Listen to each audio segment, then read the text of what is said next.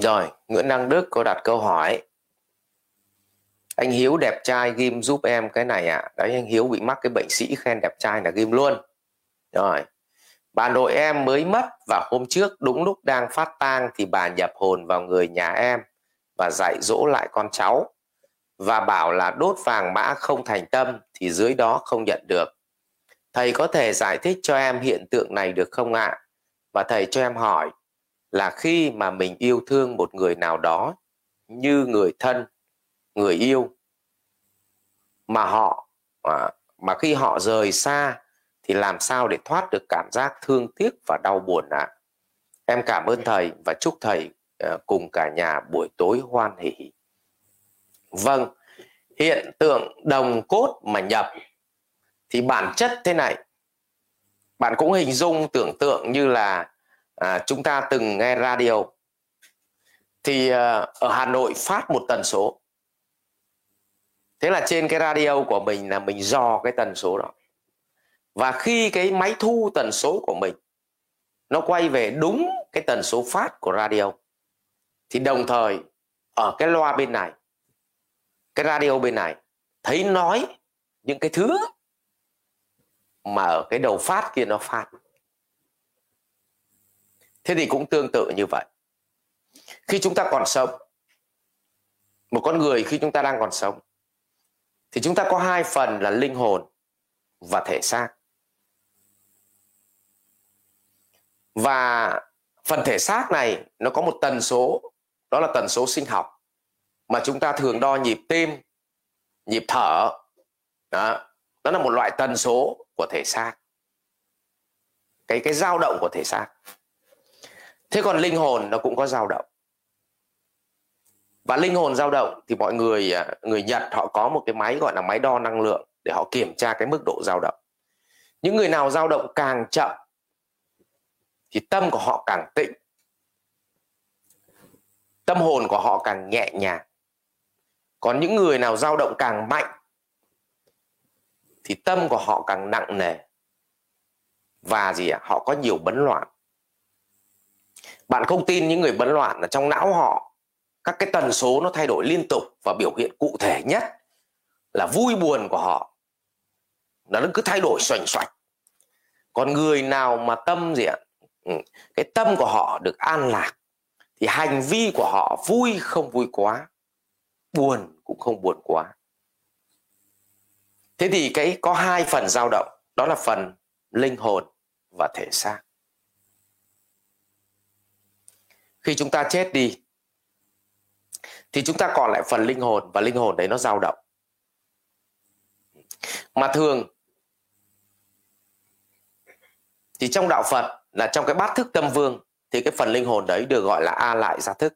Mà chúng ta gọi là linh hồn hay là ờ, người dân thường thì gọi là hồn ma, hay có người thì gọi đấy là gì vong, nhưng thực ra không có phải. Đó là một loại năng lượng và nó vẫn còn dao động và khi cơ thể của mình mà lúc còn sống thì mình cũng có cái tần số dao động đó. Vậy thì nếu như hai tần số dao động đấy mà nó trùng nhau thì người ta gọi là nhập. Và có nghĩa là tôi có tần số với một cái vong nào đó thì tôi có thể nói những cái thứ mà vong ấy muốn. Và như vậy nó vẫn có hiện tượng nhập nhưng thực sự tỷ lệ nhập ấy nó chiếm nhiều không? Thì xin thưa, rất rất rất rất ít. Nó cũng như hai cái vân tay này mà trùng nhau vậy. Nó cực kỳ hiếm. Vân tay của tôi, vân tay của bạn. Nó gần như không xảy ra. Và đa phần người ta mượn gì ạ? Mượn thần mượn thánh. Để người ta làm những cái điều mà khuất tất để vụ lợi thôi. Nhưng mà về mặt khoa học thì chuyện đó nó vẫn có thể xảy ra. Ừ, nó vẫn có thể xảy ra. À, nhưng những người mà gì ạ có cái tâm hồn họ tĩnh lặng nhẹ nhàng thì họ được gọi là siêu thoát tức là họ không còn ở thế giới này. Còn những người nào đó sân si và còn những thứ và mong muốn tham sân si còn mong muốn ở cái thế giới hồng trần này thì họ bị gì ạ? Họ bị sân si, họ bám ở lại. Vì vậy những người mà đi nhập vào người khác thì thường là những người chưa siêu thoát và còn nhiều những cái điều sân si ở cái đời sống này. Nhưng không phải là họ nhập vào mình và họ bảo đấy là bà mình thì có nghĩa đấy đúng là bà mình đâu. Đấy chưa chắc đã phải là bà mình. Thế thì đấy là cái hiện tượng gì ạ? Nhập vậy thì tôi chốt lại là có hiện tượng nhập không câu trả lời là có, nhưng rất hiếm còn đa phần là người ta gì ạ buôn thần bán thánh thôi ừ. câu chuyện thứ hai ừ. khi nào nhập khi mà hai người đồng pha với nhau về tham sân si, thì nó sẽ nhập nhưng để đồng pha rất hiếm câu chuyện thứ ba ừ. một người nhập vào và xưng là bà mình, thì liệu có phải là bà mình không thì câu trả lời 99% là không. Có khi đấy là một cái vong nào lang thang thì sao? Nếu là nhập thật nhé. Chứ chưa kể là là là là họ buôn thật bán thánh à, vậy thì đấy là cái cái cái cái trả lời cho cái câu hỏi của bạn. Rồi ừ. thế bạn lại hỏi tiếp. Và thầy cho em hỏi là khi mình yêu thương một người thì như người thân thì sao họ làm nào để có cảm giác ờ, không thương tiếc và đau buồn? Và đó là một loại gì ạ? Một loại bám chấp và không siêu thoát đấy tức là họ đi rồi, nhưng linh hồn của mình cũng đi theo. Ừ. Người đi một nửa hồn tôi mất, một nửa hồn tôi hóa giải khờ. Như vậy là họ đi, họ nôi mất linh hồn của mình đi. Như vậy bản chất là mình không có siêu thoát được họ. Vậy thì đó là một loại gì ạ? Đấy cũng là một loại mà như nhà phật ờ, nói, người ta gọi là ái biệt ly khổ.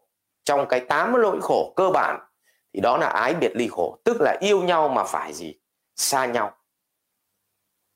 Và bạn hỏi là làm sao để hết khổ? Thì thưa bạn, không hết khổ được. Nó một là một loại khổ hiển nhiên là nó sẽ xảy ra. Chỉ có điều bạn là đấng giác ngộ, thì bạn sẽ hiểu đó là một quy luật và bạn chấp nhận nó. Còn nếu mà bạn là người vô minh, thì bạn không chấp nhận nó, tức là bạn tham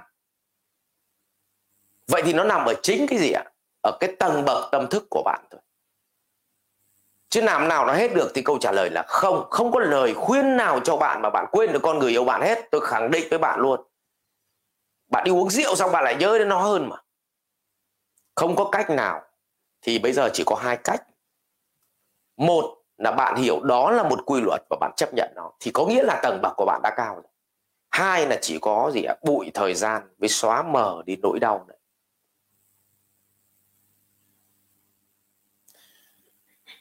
Và nếu tôi dành lời khuyên cho bạn, thì chia sẻ với bạn rằng là gì? Ái biệt ly khổ là một loại quy luật.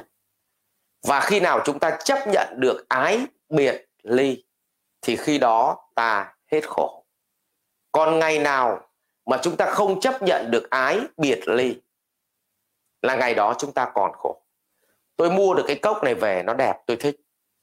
Thì ngày mai nó vỡ, tôi phải chấp nhận tôi có được thì tôi phải chấp nhận mất đi chứ. Không?